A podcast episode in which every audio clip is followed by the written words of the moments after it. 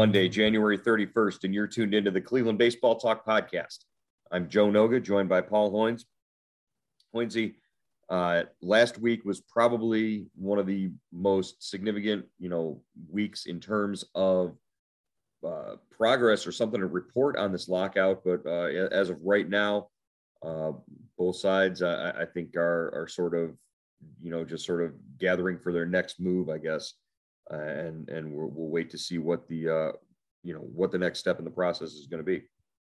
Yeah, I think they met on uh, you know non-core issues. You know, a couple times last week, Joe. I heard they're they should meet at some point this week, but not. I don't know how serious those those talks will be, but you know the clock is running right now, Joe. So they've got to they've got to get something done here. Well, yeah, the clock is running because uh, you know as I I scroll back on my social media and I, I look and see uh, uh, stuff that we've posted over the last couple of years.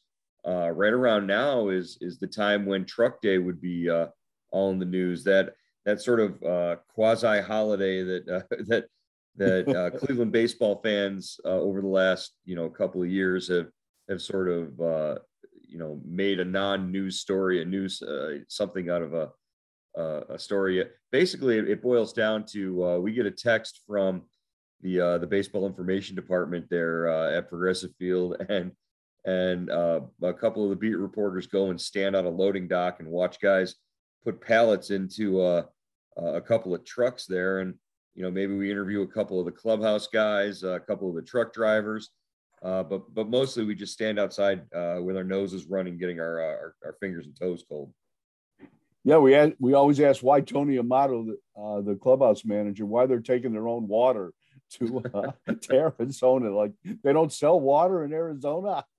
no, no. The first question we asked Tony Amato is, how can you be running around here in January in uh, in a cutoff hoodie and shorts and uh, and showing everybody the the blinding uh, blinding white pale legs that he has? But uh, that's I'm I'm gonna get killed for for even saying that. but uh, it, the opera, some of the the items that we've seen them, uh, you know, uh, schlepping onto these trucks in in years past have been been pretty interesting. I mean, uh, we, we've written about uh, Tito's scooter being put on the uh, on the back of the, the, the truck the one year.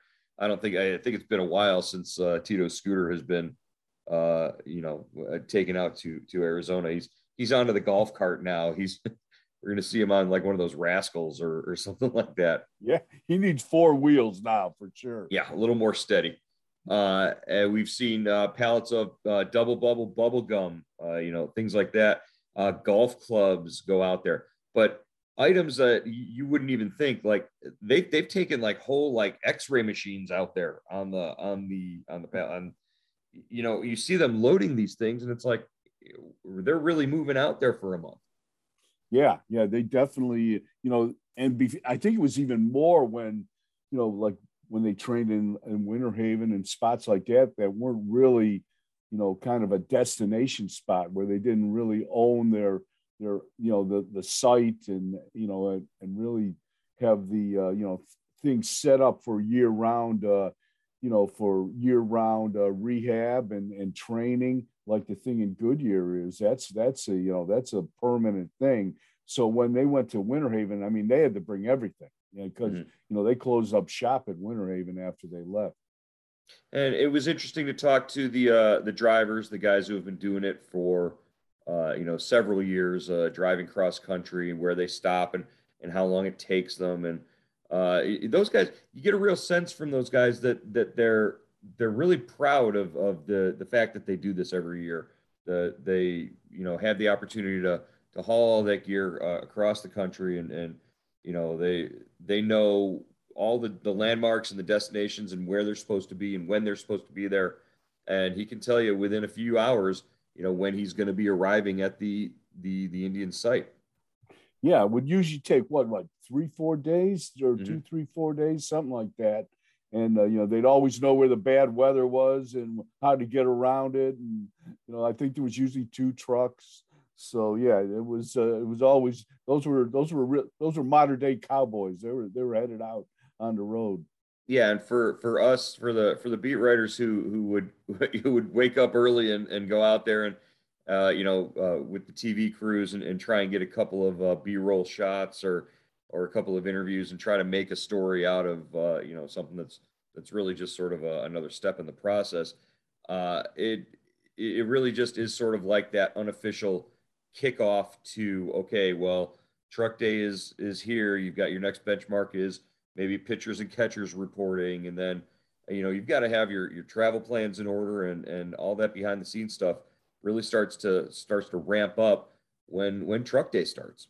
Yeah, it's a, a rite of spring training, you know, in every on every team, uh, you know, I think um, you know maybe maybe not in Florida or you know where where such a you know where what the the Rays train in Florida. I, I don't know, but you know, like in Cleveland, it's always been like you know like the what the uh, the sparrows returning to Capistrano or whatever.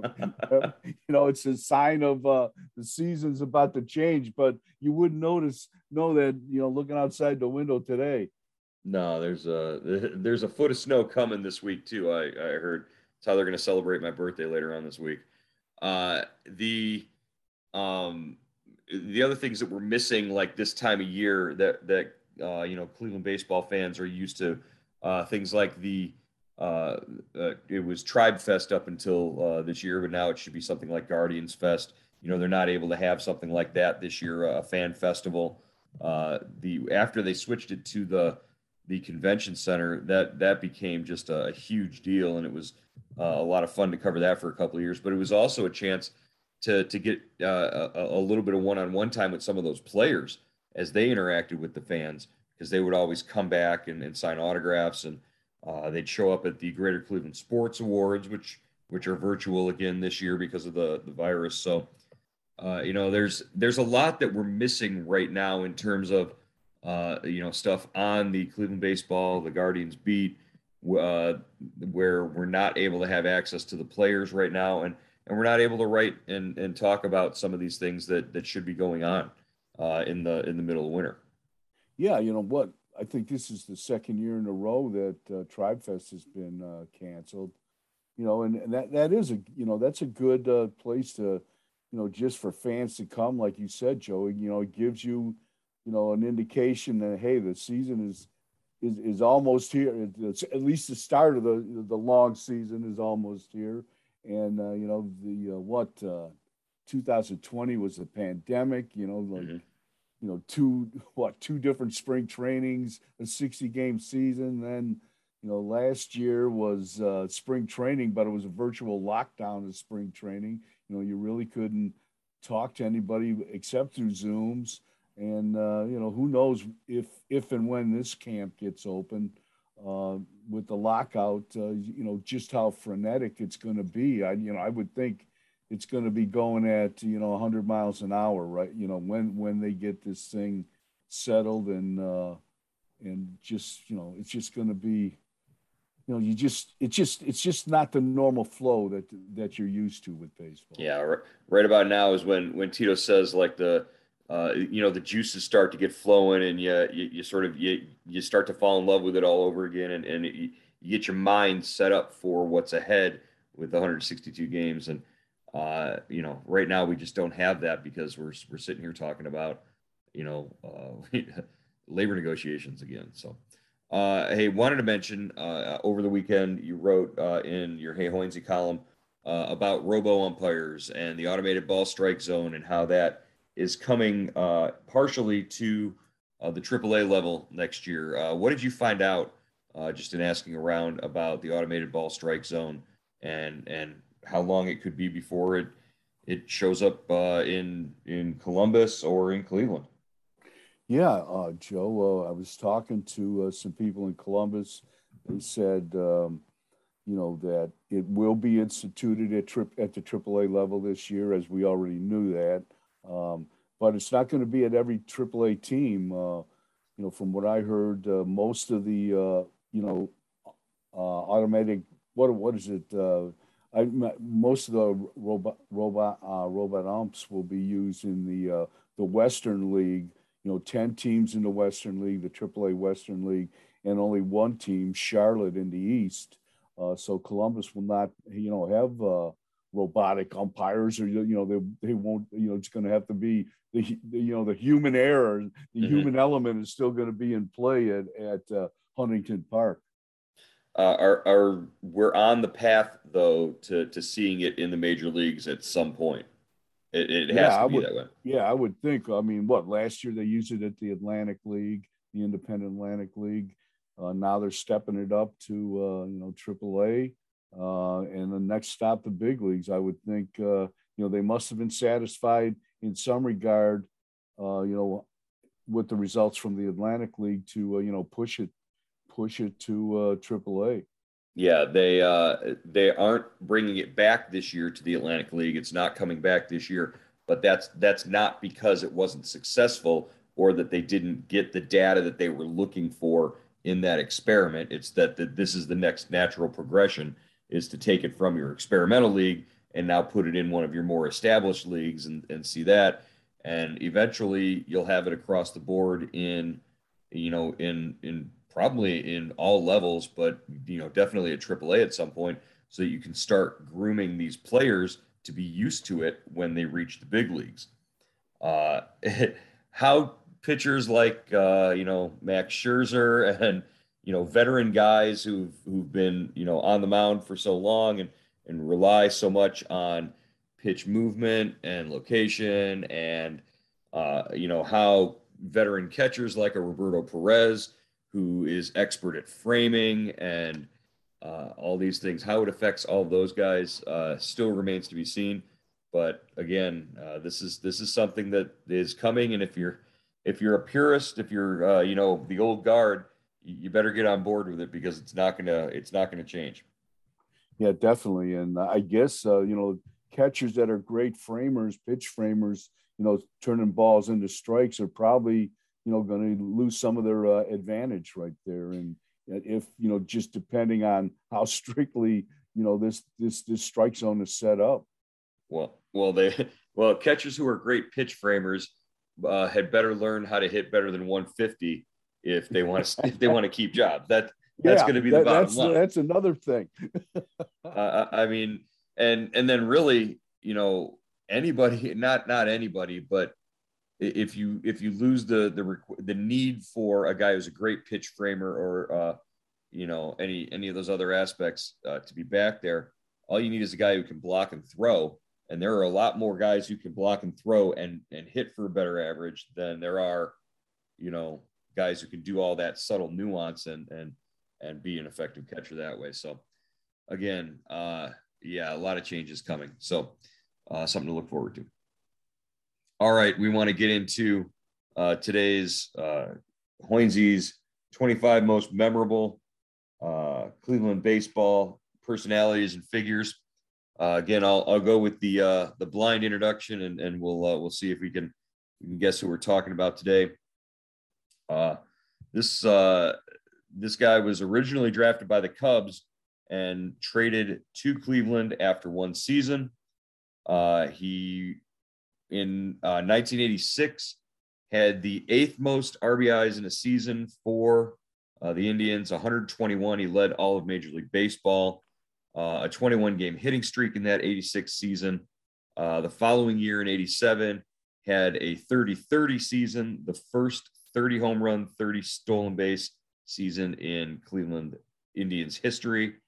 Uh, he had 21 multi homer games uh, wearing an Indians uniform uh, and went on to uh, major success uh, after he was uh, traded in 1989. Uh, Hoynesy, who you got?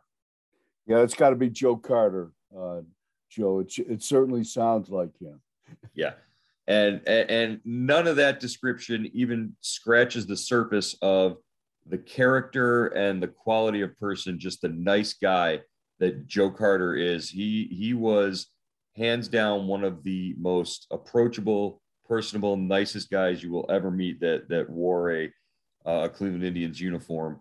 Uh, and you know, growing up in the in the '80s, uh, and uh, you know, my first name is Joe, and I'm, I'm looking at the guy hitting all the home runs and stealing all the bases for uh, for the Indians. Uh, Joe Carter was at, at, in the '80s. He was my favorite Cleveland Indians player. Yeah, just yeah, just a good guy um, you know, I remember uh, I first started covering. I, first started covering the beat in 1983, and uh, Gabe Paul was the uh, you know the uh, president of the club. Gabe Paul and Phil Seghi, Seghi ran the club, and uh, I would talk to Gabe every day. And uh, he told me once, you know, we need some outfielders. You know, we need we need young outfielders. That we're that's what we're looking for. You know, and I didn't realize, you know, maybe I was just kind of naive. I said, okay, yeah, I'm sure he, you know, you know, maybe next year they're going to get get a couple outfielders. And then it turns around like two weeks later, they make a trade with uh, with the Cubs. They get Joe Carter and Mel Hall and a right-hander Don Schulze, uh, you know, from uh, from the Cubs for Rick Sutcliffe, who you know won the Cy Young that year. Uh, right. went to the Cubs and won the Cy Young. Ron Hassey was in that deal, and uh, George Frazier. But uh, you know, the two young outfielders were Joe Carter and Mel Hall. If I had been and, a little and Gabe Paul aware, was trying to Gabe Paul was trying to tell you that he was trading for Joe Carter. Well, this it, it, if if Twitter were around back in 1983 when or 82 or 83 when this uh, when this happened, Hoynesy would have been burning up Twitter with the. Uh, I know, I know. Paul just said thinking, that, that Cleveland's getting an outfielder. yeah, should have been kicking myself, you know. But uh, yeah, so and and you know, I remember Andre Thornton uh, talking about uh, Joe, and he said, you know, Andre had come up, you know, had been with the Indians for a while then, and you know, he was really kind of, you know, a voice in the wilderness. He was their one power hitter on that club, and uh, you know, they had, they had struggled, and he said when when he saw Joe Carter play, he said you know, we hadn't had that kind of athlete before. You know, he thought, you know, this is this might be the start of a, you know, an eventual turnaround. Uh, you know, Joe could play all over the the diamond. He played, you know, all three outfield positions. The first couple of years in Cleveland, he played playing first base. He played some third base. Played second base, and uh, you know he could run. He could throw. Um, just uh, you know, just really kind of a dynamic athlete. He had gone to Wichita State. He played, you know, his freshman year, he played quarterback on the football team. Then he mm-hmm. then he switched to, uh, you know, then he stayed, you know, made the switch to baseball full time. But uh, you know, just just one of those athletes that really kind of jumped off the page at you. And and he went on. Uh, now, obviously, uh, he he had a stretch in Cleveland where he was overwhelmingly successful. Uh, it became a a high value player. And then uh, at the end of the 80s, there, uh, you know, Cleveland flipped him, sent him in a package to uh, San Diego, and and sort of jump. He was able to help uh, the Indians jumpstart that, you know, those teams of the 90s when they acquired Sandy Alomar and uh, Carlos Baerga, Chris James in that deal that sent him to San Diego. Yeah, that was in uh, at the at the winter meetings, uh, the, uh, 1989 winter meetings. They made that deal, and uh, you know, obviously, uh, Jack McKeon was the uh, GM running running the Padres, and he had he wanted Carter so bad. He had wanted him, tried to get him for years, and finally he got him. And uh, you know, but but it was a high price, like you said, yeah. Joe Sandy Alomar, Carlos Baerga, and those were the foundations of the great 90s teams, those two guys, you know, and it was just a, a huge trade in the Indians. Uh, and just that, that that great stretch run of the Indians that that Cleveland went on there. Right. Uh, I remember Joe. You know, Joe was the first guy I saw do 30-30. He went uh, in 1987, 30 home runs, 30 30 RBIs, and uh, and and then and and in uh, in in just but be in that spring training he would that was you know that spring training that was the famous Sports Illustrated cover with Cory Snyder and mm-hmm. Joe on it. You know, Indian uh, uprising. Indians uprising and and the up and the uprising went they went 61 and 101 they they, they lost they, but but he uh, went 30 30 that year pardon me yeah but he went 30 30 that year yeah yeah, and they and they uh, he led. I think he led the league, like you said, in RBIs the year before, and in spring training, uh, you know, they renewed his contract. Uh, Danny O'Brien was GM at the time, and they renewed his contract at two hundred fifty thousand dollars. He walked out, and uh, he walked out, and he was uh, walked out of camp, went back to Cleveland. He was in Cleveland, I think, for about six days, and before he left, he he wrote this like this dissertation on why he left, and he, he gave it to me. And it was written on a piece of, I think, cardboard or something. I can't remember exactly, but you know, he had he had all his all the reasons he was leaving. And, um, if if Joe had got made into the Hall of Fame, that would have been a great artifact. You know, that would have. Wow, been, yeah. Is that is that piece of cardboard still around? You you still I have think, that? Or? I think it is. I think Sheldon has it. I think Sheldon Shelly got it somewhere. You better be careful. Sheldon might have it in his attic. So Sheldon Ocker might have it in his uh in his attic. But Jeremy uh, Feador Jeremy Feador hears about that. He's going to come hunting it down for uh for the Cleveland Baseball Museum. You're uh, you got to be careful. And uh, the the walkout lasted uh, six days, yeah, but it did not get the 1987 season off to a to a roaring start. You know, he had a lot of support in the clubhouse. Uh, you know, the players were were complaining. They, they were saying Joe's our best player. He deserves to get paid. And uh, Danny Danny O'Brien did not came off as the villain there, but Danny was just keep doing his doing renewing renewing guys' contracts. They couldn't reach a deal other than that, um, there was a in, in, in, in 1987 they fired Pat Corrales as manager. Mm-hmm. Doc Edwards took over, and uh, Doc, the first day it was in Chicago at Old Comiskey, and uh, uh, Doc said from the first thing, one of the first things Doc said when he took over, he goes, "I'm naming co-captains Joe Carter and Mel Hall." And Joe, he says Joe's going to be the good cop and Mel's going to be the bad cop. and if you knew those two, that was a perfect description of both of them. so I don't know how that went over, but yeah, I, I, that that always stuck in my mind. That's great. Uh, and and for Joe Carter, after he left Cleveland, after he was traded away, and after he moved on in his career, uh, you know, for for those of us who had followed him and and sort of you know were you know behind him as a as a player to see him go on to Toronto and have success there, uh, to be a, another part of another trans, uh, you know, franchise transforming trade uh, when he was dealt to Toronto for Fred McGriff and Tony Fernandez. He and he and Roberto Alomar go to Toronto there, uh, and, and, then go on and win two World Series. And obviously, when I think of Joe Carter, the first thing that pops into my mind is Joe Carter hitting a home run in, in the '93 World Series to end it, and you know, dancing around the bases and and actually feeling so uh, you know excited for him. Uh, I as a teenager, I worked at a uh, uh an open air fruit market uh, in the city of Cleveland. It was a, a, uh, vegetable stand, and the the proprietors they lived in Strongsville. They were you know great people. They had actually had a lot of interactions with Joe Carter, and they were good friends. They would every time Toronto would come to town, they would go see the the games and hang out with him and um, I, I, just remember how excited uh, my boss was the day after Joe Carter won that World Series. He came in and the smile on his face was just ear to ear because he was so happy for the success that that Joe Carter had had, um, you know, even in his years beyond Cleveland. So, uh, just you know, that's what I think of when I think of Joe Carter. Uh, how how happy he made those uh, the, the the simple fruit peddler in the city of Cleveland. Uh, that, uh, that guy, I mean, when he hit that home run, I covered that series, and I just remembered, you know, they've sh- showed in Toronto, they show that Joe's, uh, you know, just how happy he was jumping around the bases. And the great call, Joe, you'll never hit a bigger home run in your life. Or, you know, I forgot the Toronto uh, announcer's name, but touch them all, Joe. You'll never you'll never hit another bigger home run in your life, something like that. It was it was it gave you chills to look at that.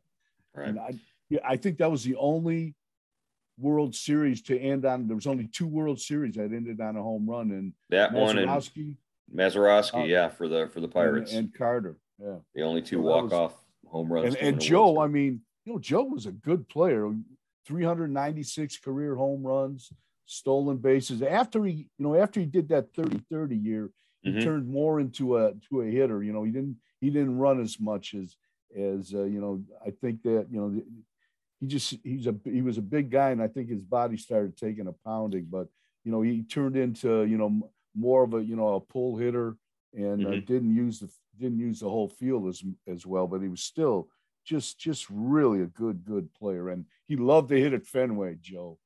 I, right. I, he had he had uh, he hit 20 home runs at Fenway, 20 career home runs, most in uh, among his visiting parks. Wow. Yeah, two, uh, three uh, 50... run homers, two three two three homer games at Fenway. Well, and he would hit home runs in bunches too. The the multi homer games, he had you know 21, and you know he had a stretch I think where he hit five home runs in two games once. It was it, it, it, impressive. Uh, 259 career batting average, 2184 uh, hits, like you said, 396 home runs, uh, 1445 uh, runs batted in. Played 15 years. Uh, like you said, the the injuries probably shortened his career. You know, might have garnered a little more Hall of Fame consideration if he had had a a longer career and a, and a and a longer stretch of like you know those those prime years. But again, can't complain with uh, you know what he did accomplish. He, he went on to a, a long uh, career as a broadcaster for the Blue Jays as well, and he's in all sorts of Canadian Baseball Hall of Fame. So, uh, Joe Carter, yeah, uh, you know, uh, another one of those 25 personalities that we're highlighting here on the podcast this week hoping our subtext uh, subscribers will have something to say about their interactions with Joe Carter. We'll share those with you in a post. Uh, Hoinsey, we'll, uh, we'll be back again tomorrow. Uh, talk again here on the Cleveland Baseball Talk podcast. All right, Joe.